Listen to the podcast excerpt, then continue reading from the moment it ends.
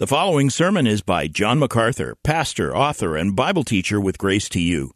If you've never contacted Grace to You, we want to send you a free booklet by John titled Defeating Discontentment. It gives you seven practical principles that will help you face setbacks and difficult circumstances and experience contentment even when life turns upside down. Request your free booklet titled Defeating Discontentment by writing to defeating at gty.org. That's defeating at gty.org. This offer is good in North America and Europe through June 2024. And now, unleashing God's truth one verse at a time, here is Grace to You Bible teacher John MacArthur. I want to begin by reminding you of something that I'm sure you know, but in this context, it suits our understanding of the text to refer to it. The most important reality in the world is truth. Truth. God's truth, the truth that saves from hell. The most important truth of all.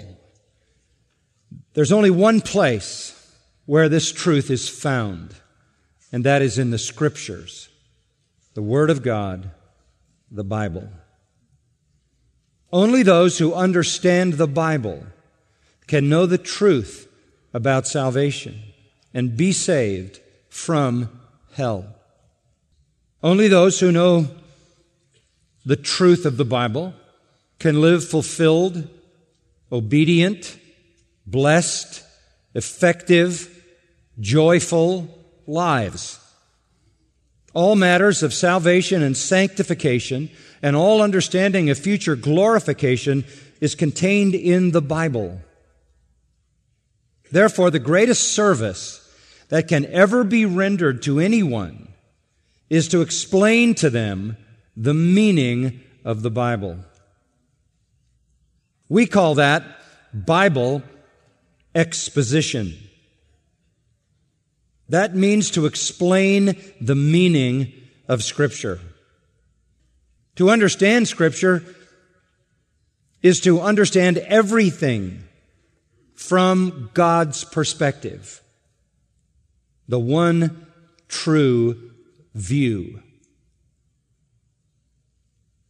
All of the purposes of God for humanity, all of the purposes of God in history and eternity, all of the purposes of God from beginning to end and top to bottom, the comprehensive view of all things can be known only to those who understand the meaning of Scripture. Therefore, again, I say the greatest service you can render to anyone is to give them an understanding of Scripture. Never is that more powerfully indicated or illustrated than in the passage that is before us this morning, where Jesus confronts two of his followers who are ignorant, who are in the darkness, who are filled with doubt, who are confused, who are distressed,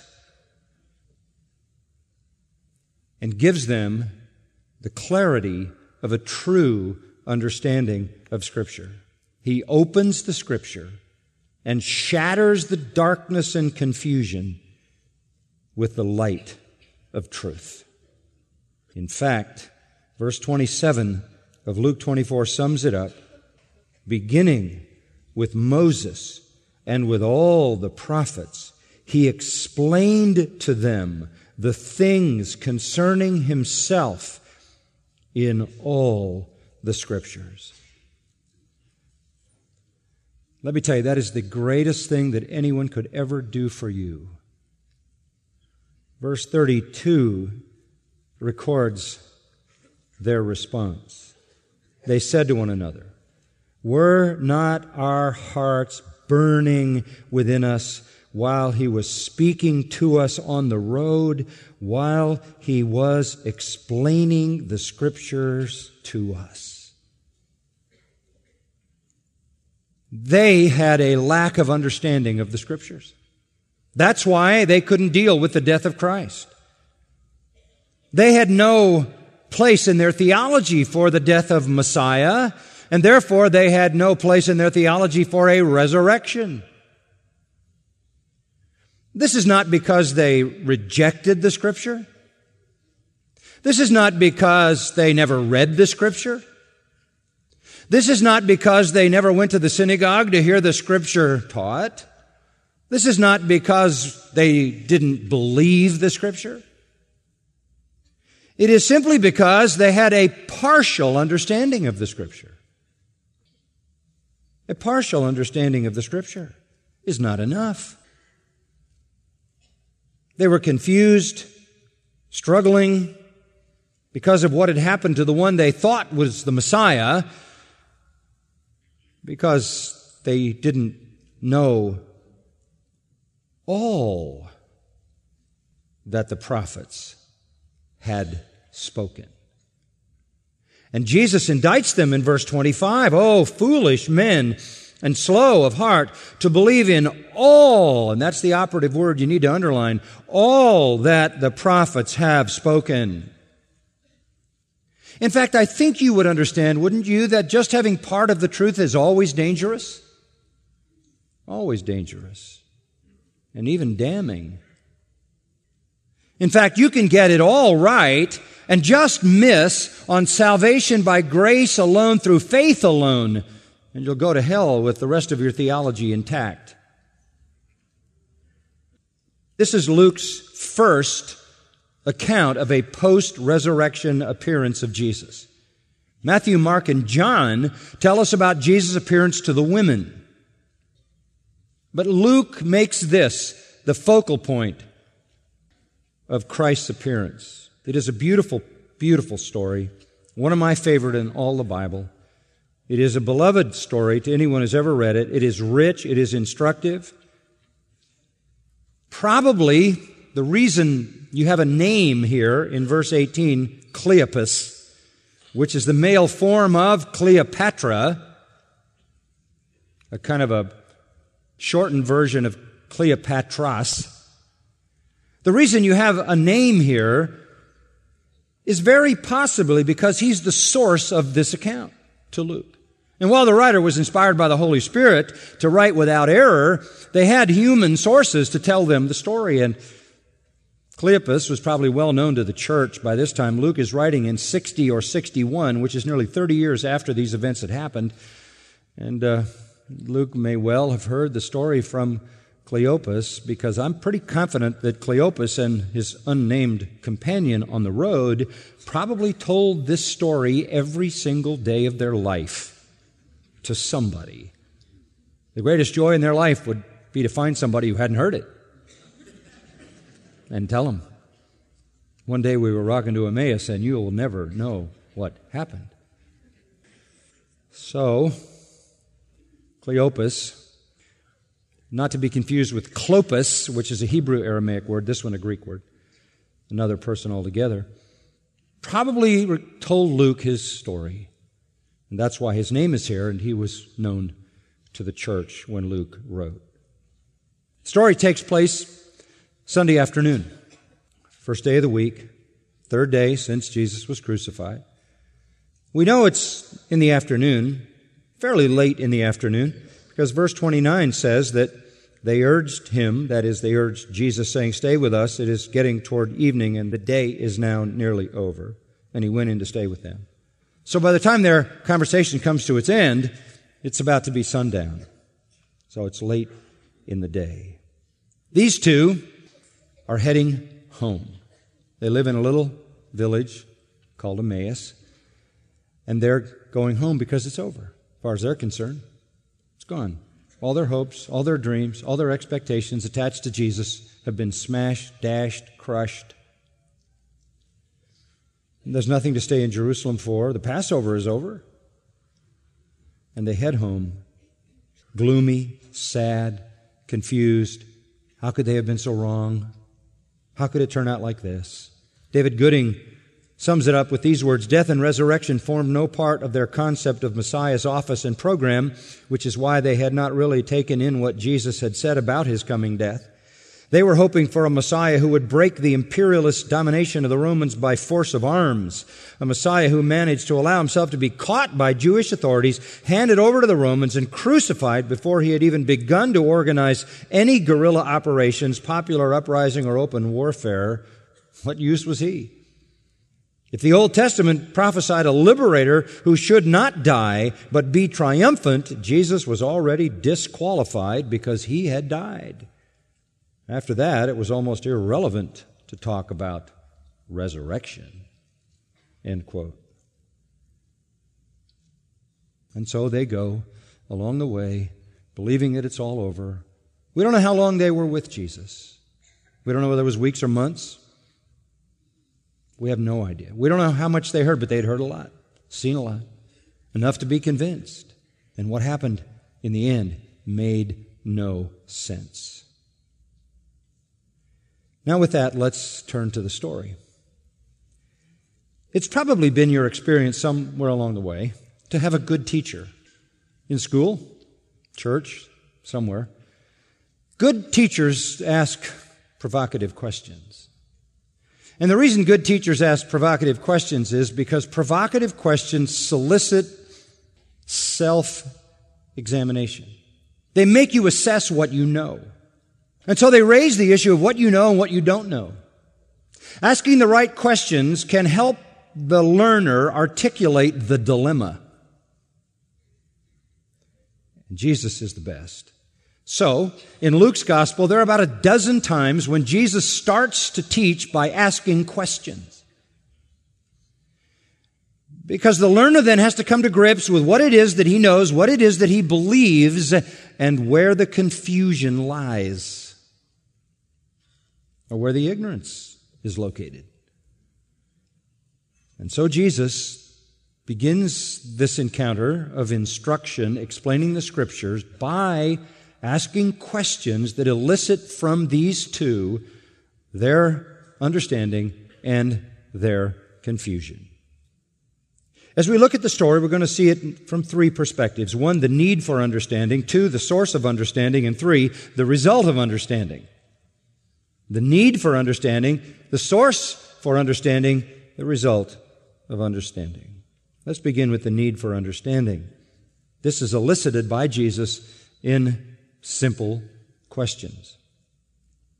Verse 13, and behold, stop right there for a moment to tell you that little phrase, and behold, is used 26 times in Luke's gospel, always to mark a new section. It's his favorite little transitional phrase, and he uses it eight times in the book of Acts. So we're moving to a new section. But we have to reach back as soon as we come to the word two of them. Two of whom? Well, we don't have to go very far. If you go back into verse 9, you remember that the women came back to the apostles and reported all these things. Verse 9, they returned from the tomb. They saw the open tomb. They heard the angelic revelation. They came back. They reported all these things to the eleven and to all the rest. By the way, verse 11 says, they didn't buy it. To them, it was nonsense and they wouldn't believe them. So, here are two of the rest. They're not apostles, Cleopas and a companion. They are part of the group that heard the testimony of the women and didn't believe it and thought it was nonsense. And uh, Jesus, in an amazing condescension, amazing post resurrection condescension. You might think, if we were planning uh, his post resurrection appearances, that they would be a little more grand, right? Wouldn't you have planned that he show up at the temple in front of the masses? Two plain, simple, humble, obscure followers on a dusty road to a village, the ruins of which don't exist. We don't even know where it was, except how far it was from Jerusalem. This is the magnificence of the condescension of Christ to the humblest. They've heard it all. Testimony of the women, the whole thing. Not only had they seen the empty tomb, not only had they heard the angels tell them he was alive, but they had seen Jesus on the road. And these two, along with the rest, didn't believe it. They are faithless, they are unconvinced, followers of Jesus. And it is Sunday. It's late in the afternoon. There's nothing to stay for in the city of Jerusalem. Passover ended the day before. They go home heart sick, devastated, and utterly confused. Seven miles away is their home. Literally in the Greek, 60 stadia. A stadia would be 607 feet. So if you do the math, it's about seven miles. So they've got a walk of a couple of hours, maybe at the most. Verse 14 says, And they were conversing with each other about all these things which had taken place. Of course. Well, what else would be the topic of conversation? They can't figure it out. What do you mean, all these things? By the way, which appears repeated times in the story. These things, these things. Because it's obvious what they're talking about. All these things concerning Jesus that had happened that week. Monday, the triumphal entry, where the mass of hundreds of thousands of people converged on him and threw palm branches at his feet and hailed him as the Son of David and sang hosannas to him as the Messiah. And then on Tuesday, when he cleansed the temple, and from then on through the rest of the week, he dominated the temple and all his teaching in the temple. And then his arrest, and then the series of mock trials, and then the, the walk to the cross, carrying his own cross, and then the crucifixion, and then his death, and then his burial. These are the things they're talking about. How could it be? How could it be? Jesus had been killed. He'd literally been executed by the leaders of Israel. Unimaginable. While they were talking about all these things and how could they have been so wrong, and for all the weeks or months that they were with Jesus, they, they saw so much. There was such convincing evidence that he was God's Messiah. How could this be? It came about in verse 15 that while they were conversing and discussing, Jesus himself approached and began traveling with them. Just out of nowhere, he appeared. Common in the culture, by the way, to walk. Everybody walked. It was a walking culture. It's how you went everywhere. And roads were traversed by many people. It wasn't uncommon for a stranger to come up alongside and carry on a conversation. Very common in the culture. All of a sudden, a stranger does that. I think what's remarkable about this, first of all, is that he's not dazzling like the angels. He's not blazing. They don't fall on their faces in a coma like the guard did. They're not in shock. This is Jesus in a resurrection glorified form. And he was in a resurrection glorified form when Mary Magdalene saw him and she thought he was the gardener. I've seen a lot of gardeners, none of them are particularly spectacular. There was something really human about him. He was human. His post resurrection body was not dazzling, although believe me, he turned it on when he got to heaven because there's no light in heaven because the Lamb is the light of it. But he is human. And he just comes up alongside of them because during the 40 days between his resurrection and his ascension, he could move around like this. He walked through a wall, appeared to the disciples when the door was closed. He vanishes out of the house here when he's finished revealing himself to them. He appears in Galilee without traversing the space between Jerusalem and Galilee. He ascends into heaven. So he is in form and face glorified, and yet he is not alien. He's human. They're not shocked. They're not surprised by his form, by his appearance. This is a wonderful insight, dear friends, as to how it will be when we receive a body like unto the body of his glory when we go to heaven. We will be fully human without our fallenness, without our sinfulness. And so he comes alongside of them and he's listening to their conversation, obviously, because it says, their eyes were prevented from recognizing him. And he said to them, What are these words that you're exchanging with one another as you're walking? So he was listening to their conversation. as he walked along with them. There was no shock, there was nothing stunning about it. But their eyes were prevented from recognizing him. Had they seen him before? Of course, they were followers of his. Had they been close to him? Sure, he didn't have that many followers. Why couldn't they recognize him?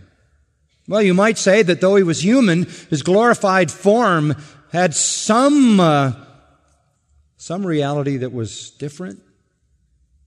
You might say that they were so sure that he was dead that there was nothing in their minds to even make them think that this could be Jesus.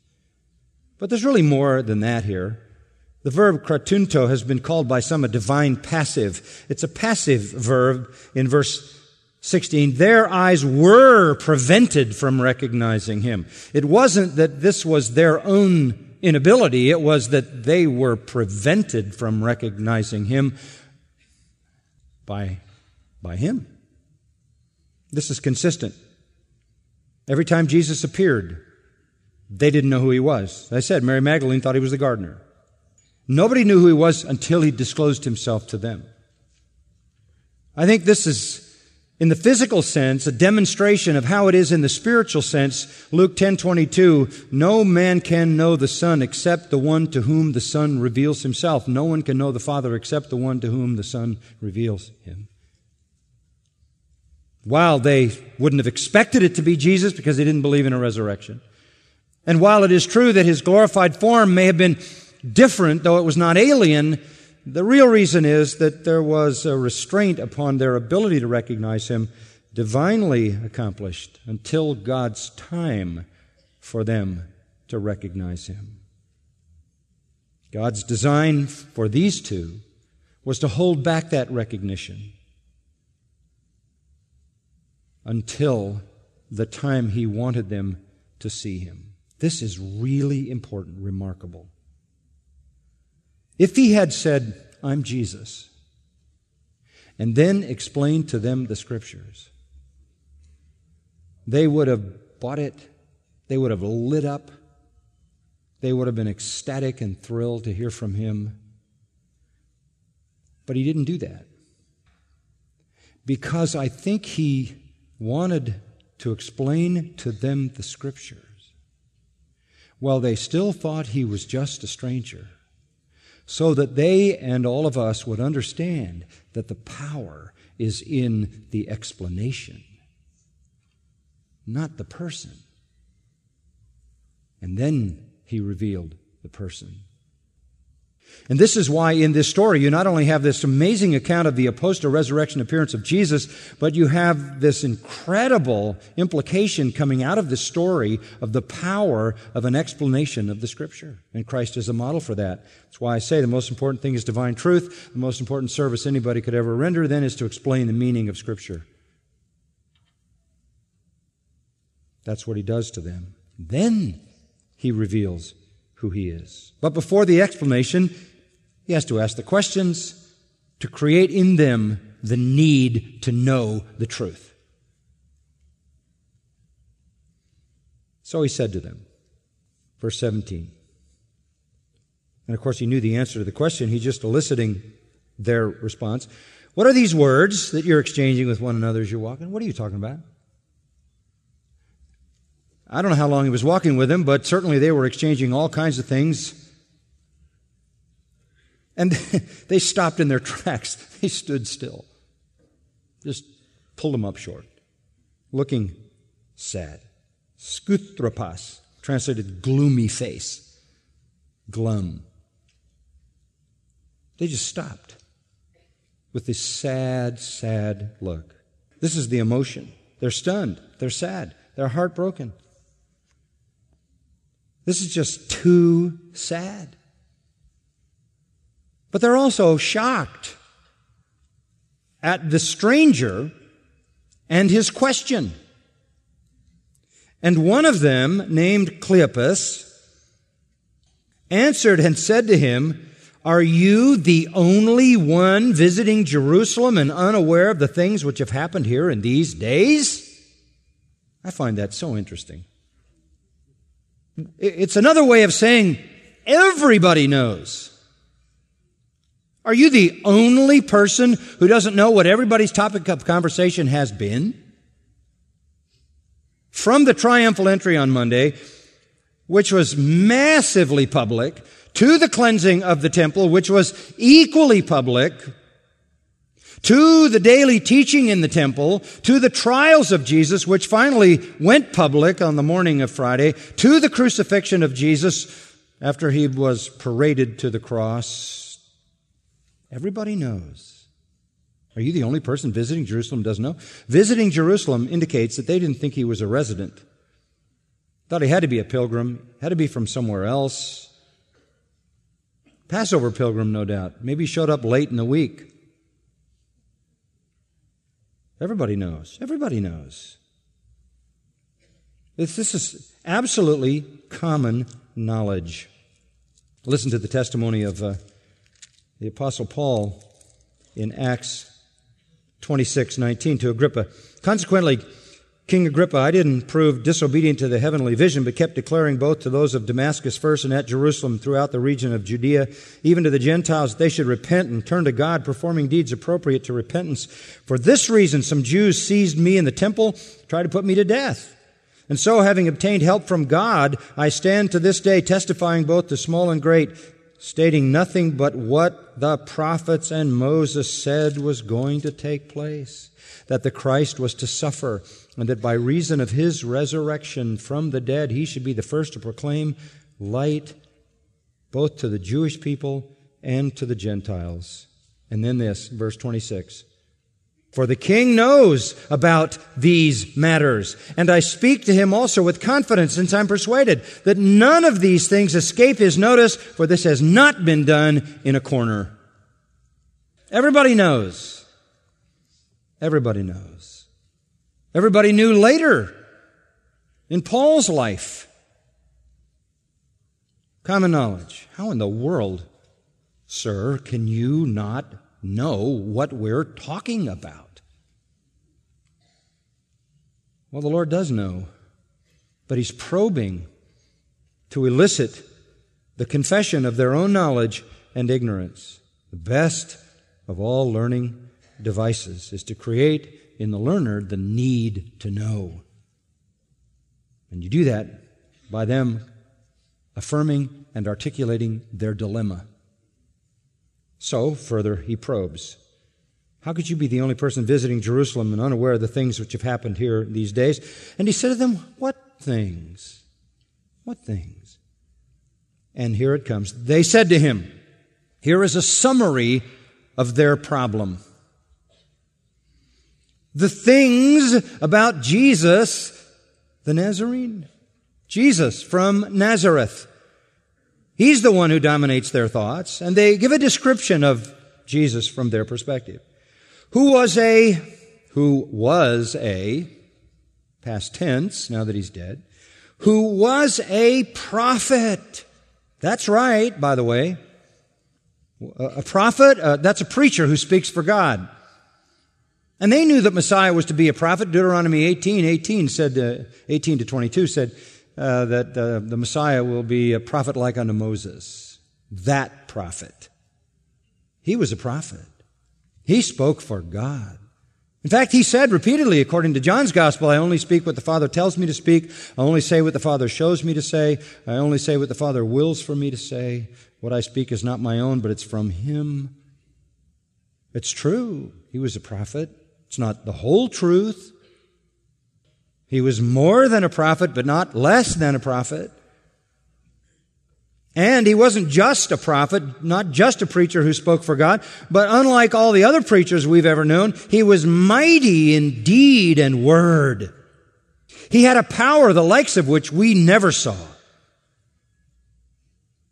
His, his deeds were powerful. Of course, the whole of the Gospel of Luke is the record, right? Healing after healing after healing, miracle after miracle after miracle. Take Matthew, Mark, Luke, and John, add it all up. That's his life.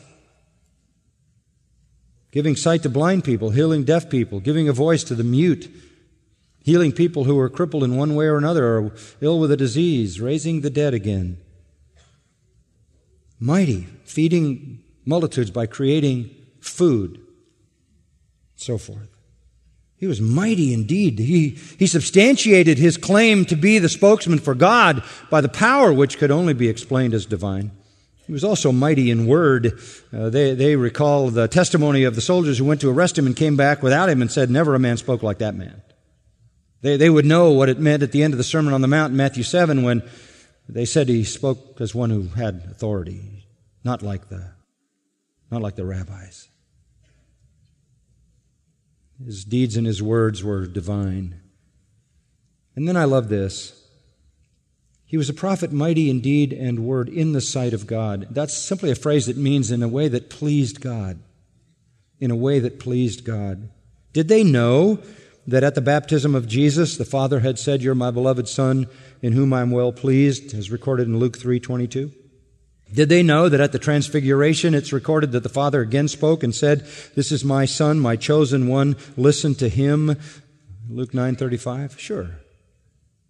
But more than that, they, they knew that there had been divine testimony to his integrity, divine testimony to the fact that he pleased God. But they saw his life. They walked with him. They talked with him. It was a 24-7 experience to be a follower of Jesus for many of them and they knew that his life pleased God. They could see the holiness of his life, the virtue of his life, the purity of his life.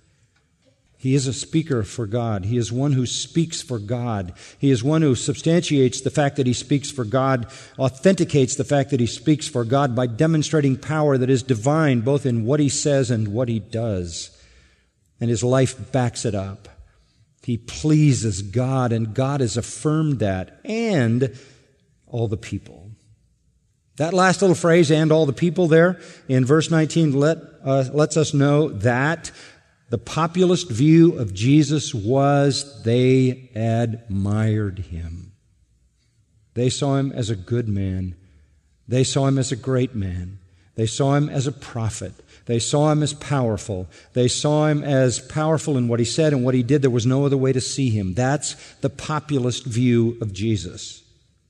All the people clearly saw that. His power was displayed, his teaching displayed across the land of Israel for three years. The cumulative effect caused the people to believe in him as a prophet. In fact, after he gave sight to the blind man at Jericho in Luke 18:43 it says all the people saw it and gave praise to God which means they knew that his power came from God. That was the populist view. That's what makes verse 20 so shocking. In contrast, he, he was a prophet mighty in deed and word in the sight of God and all the people, but on the other hand, the chief priests and our rulers delivered him up to the sentence of death and crucified him. And it needs to be said that you'll look at that verse and you do not see the word Romans. Our chief priests, our rulers delivered, that's the technical word for arrest, delivered him up to the sentence, that's the word krima in Greek meaning judgment, a legal term. They sentenced him to the judgment of death by the means of crucifixion, contrary to the popular view. You say, but wait a minute. Oh, didn't the massive crowds on Friday scream, crucify him, crucify him, crucify him? Yes, manipulated and orchestrated by the chief priests and the Sanhedrin. Was their populist view of Jesus a true Faith, no. They admired him as a prophet. They admired him as a good and righteous man. They admired him as the greatest teacher, the greatest miracle worker.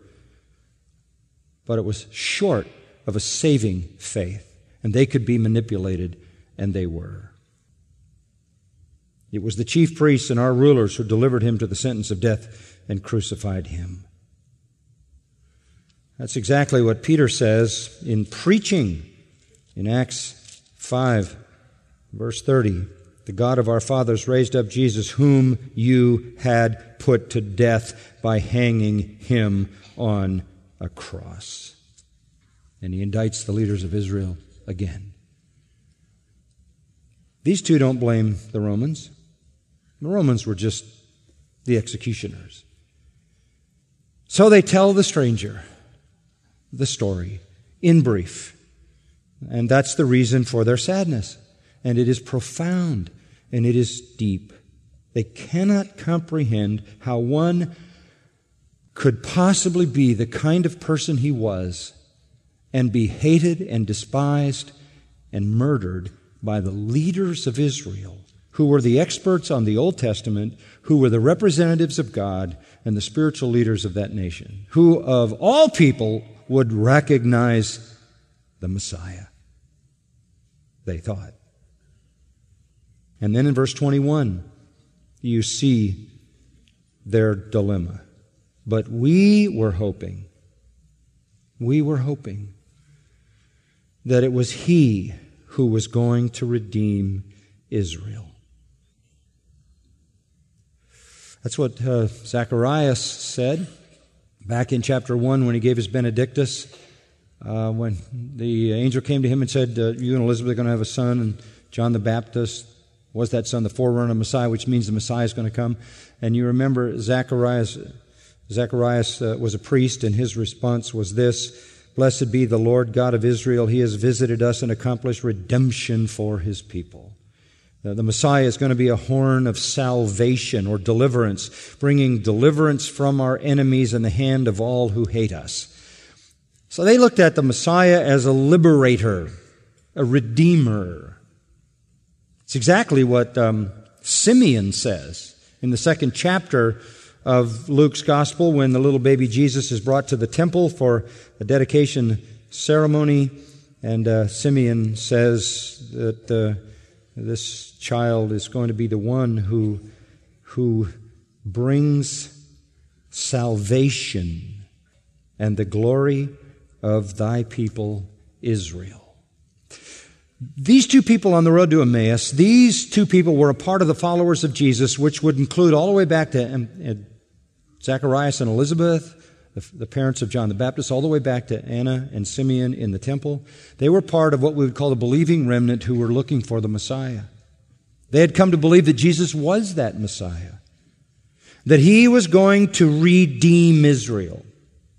Now, what they all expected was a kingdom redemption triumphant redemption, a royal redemption, a, uh, a liberation from occupation by the Romans. Uh, they expected the glory of Messiah's promised kingdom, fulfillment of all the promises given to Abraham and David that had to do with kingdom realization, covenant realization. But what they didn't expect was the death of the Messiah. And so when Jesus died, he was immediately disqualified. And especially when he is sentenced to death by the leaders of Israel, who of all people are the possessors of and purveyors of the law of God. Surely they must know. And then that he was actually killed by idolatrous enemies is beyond comprehension. The whole nation then has fallen away from considering him as Messiah. They use the word redeem, by the way, only time it's in the book of Luke. Only this time. Redemption is used, the noun form, once, as I told you in Luke 1, the words of Zacharias. It only appears one time, but it appeared all over the Old Testament, at least 150 times in the Old Testament. Everybody knew that to redeem something, you had to pay a price, buy it back. So, they should have known that there was a price that they should have known uh, something about what that price was because they were just finished with Passover.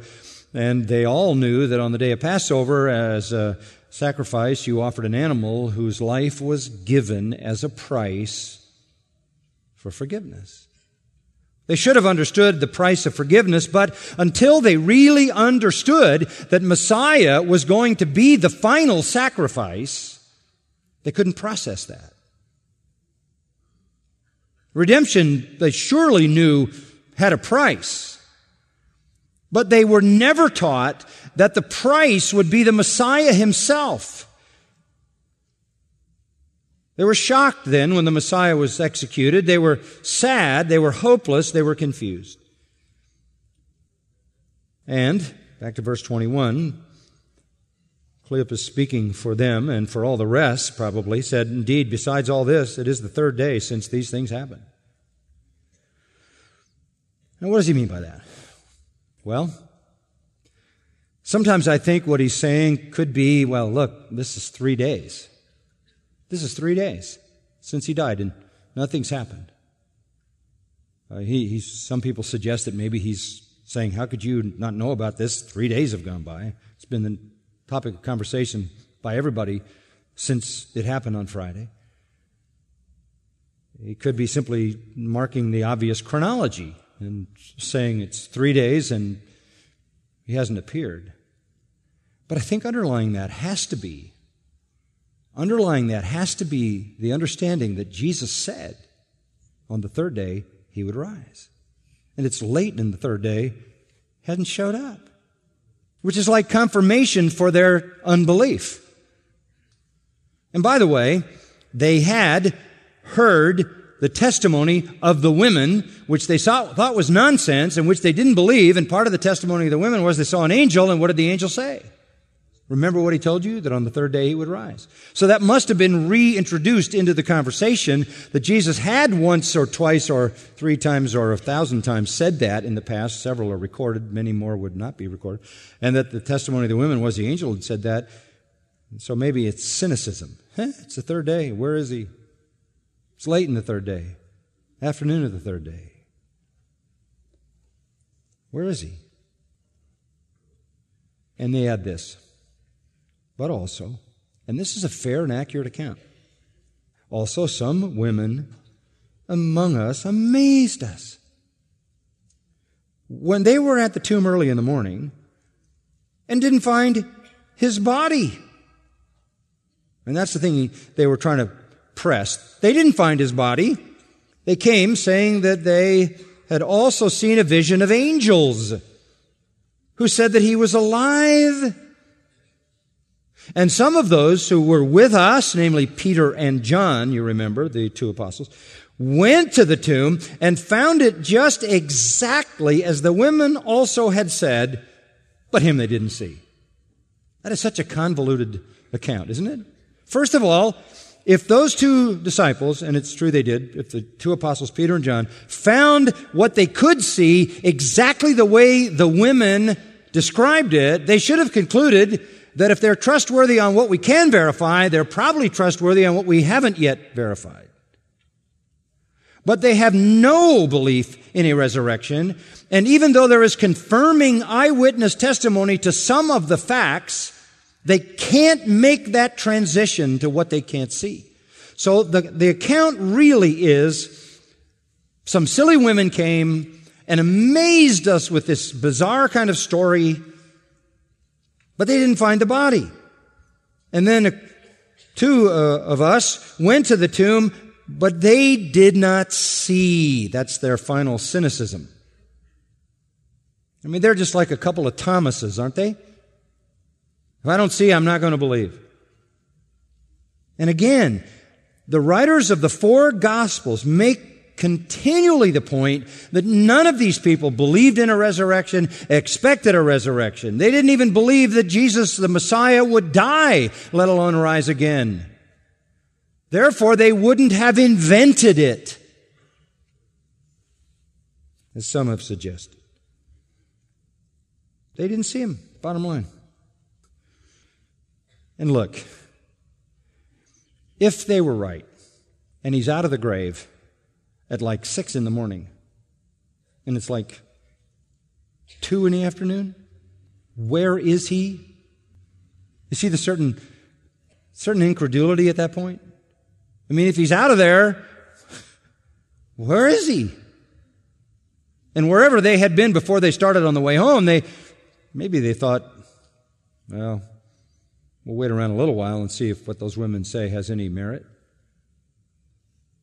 By now they're convinced. Nobody that they've heard from initially initially has seen him. They're reflecting really the testimony of Mary Magdalene, who came back and just saw the open grave and didn't see anything else.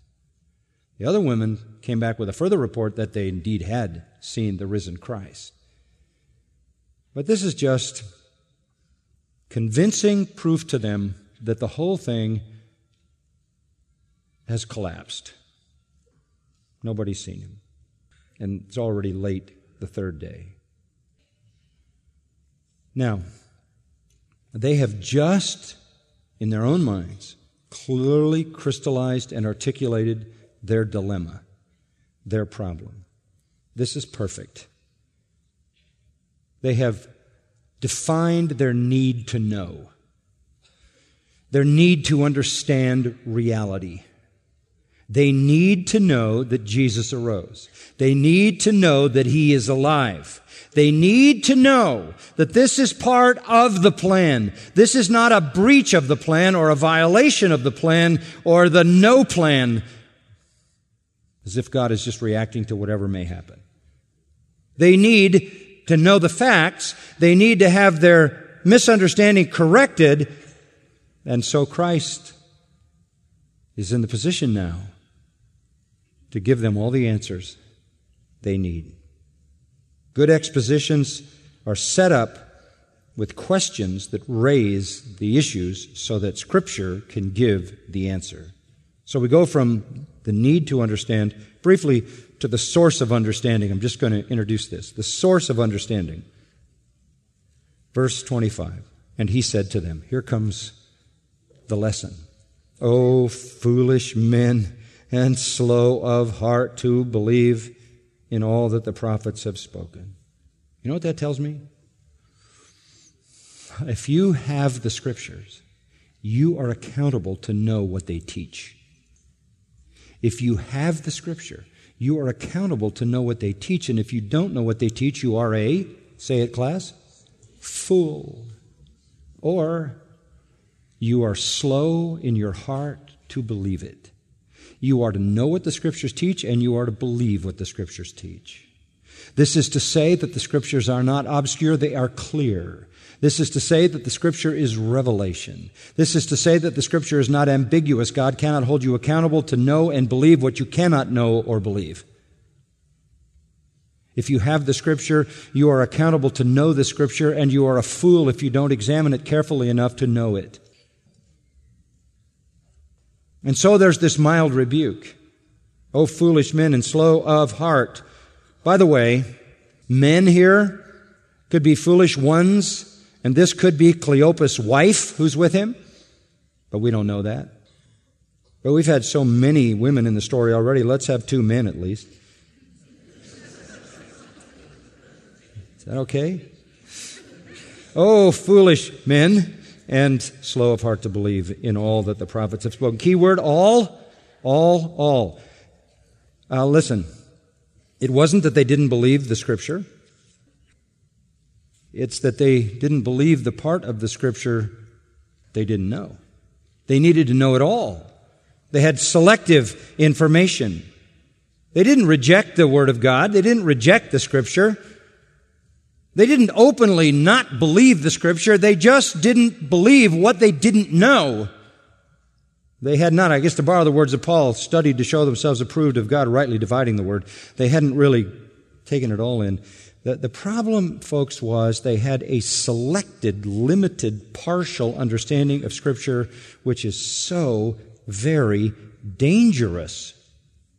Were they right to expect Christ to reign in his glory? Absolutely. Does the Old Testament scripture teach that Christ will reign, rule over Israel, fulfill all his promises, and rule over the world? Absolutely. All of that is promised in the Old Testament scriptures, and they knew that and they believed that. But like the rest of the Jews in their culture, they had fixed their expectation only on the partial truth of Messiah's triumph and glory and had not believed all that was written in the prophets. They had not been taught all that is written in the prophets. Partial knowledge, as I said, is disastrous. So the Lord Jesus becomes the living expositor to give them the whole truth regarding Messiah, all that the prophets have spoken. And part of that is verse 26. Was it not necessary for the Messiah, the Christ, to suffer these things and to enter into his glory? Why was it necessary? Because in the plan of God it was necessary, and in the prophets of God it was so declared. How did you miss that? How did you miss Isaiah 53? He was wounded for our transgressions, bruised for our iniquities. So, verse 27, beginning with Moses and with all the prophets, he explained to them the things concerning himself in all the scriptures. You know, of all the classes that have ever been held in the history of the world, I would have loved to have been in that class. Wouldn't you? To have the Lord Jesus Christ give you a complete Old Testament survey course in a few miles? Wow! He rebukes them for not knowing Scripture and its meaning. He rebukes them for not believing because they are responsible. But the rebuke is gracious and the rebuke is mild, and he immediately exposits the full range of Old Testament scripture from Moses through all the prophets. It begins with Moses, the Pentateuch, and ends with all the prophets all the scriptures concerning himself. He is the theme of the whole Old Testament. He tied it all together.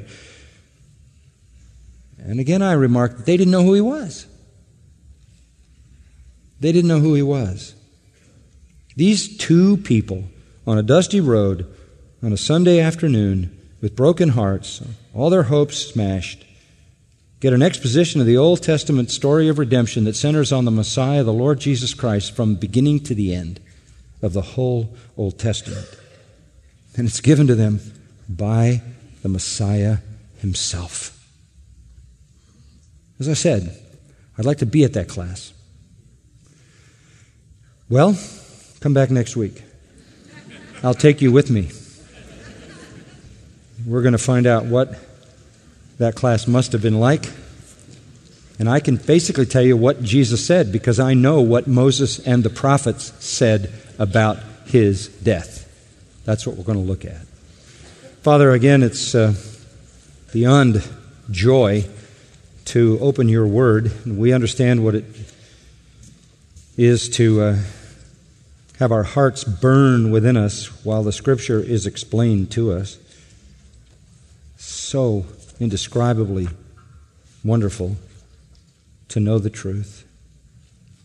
We thank you, Lord, for the fact that Jesus lives and that he still lives by his Holy Spirit, empowering faithful teachers who can take the Scripture and open it up and exposit it, giving us an understanding of its truth.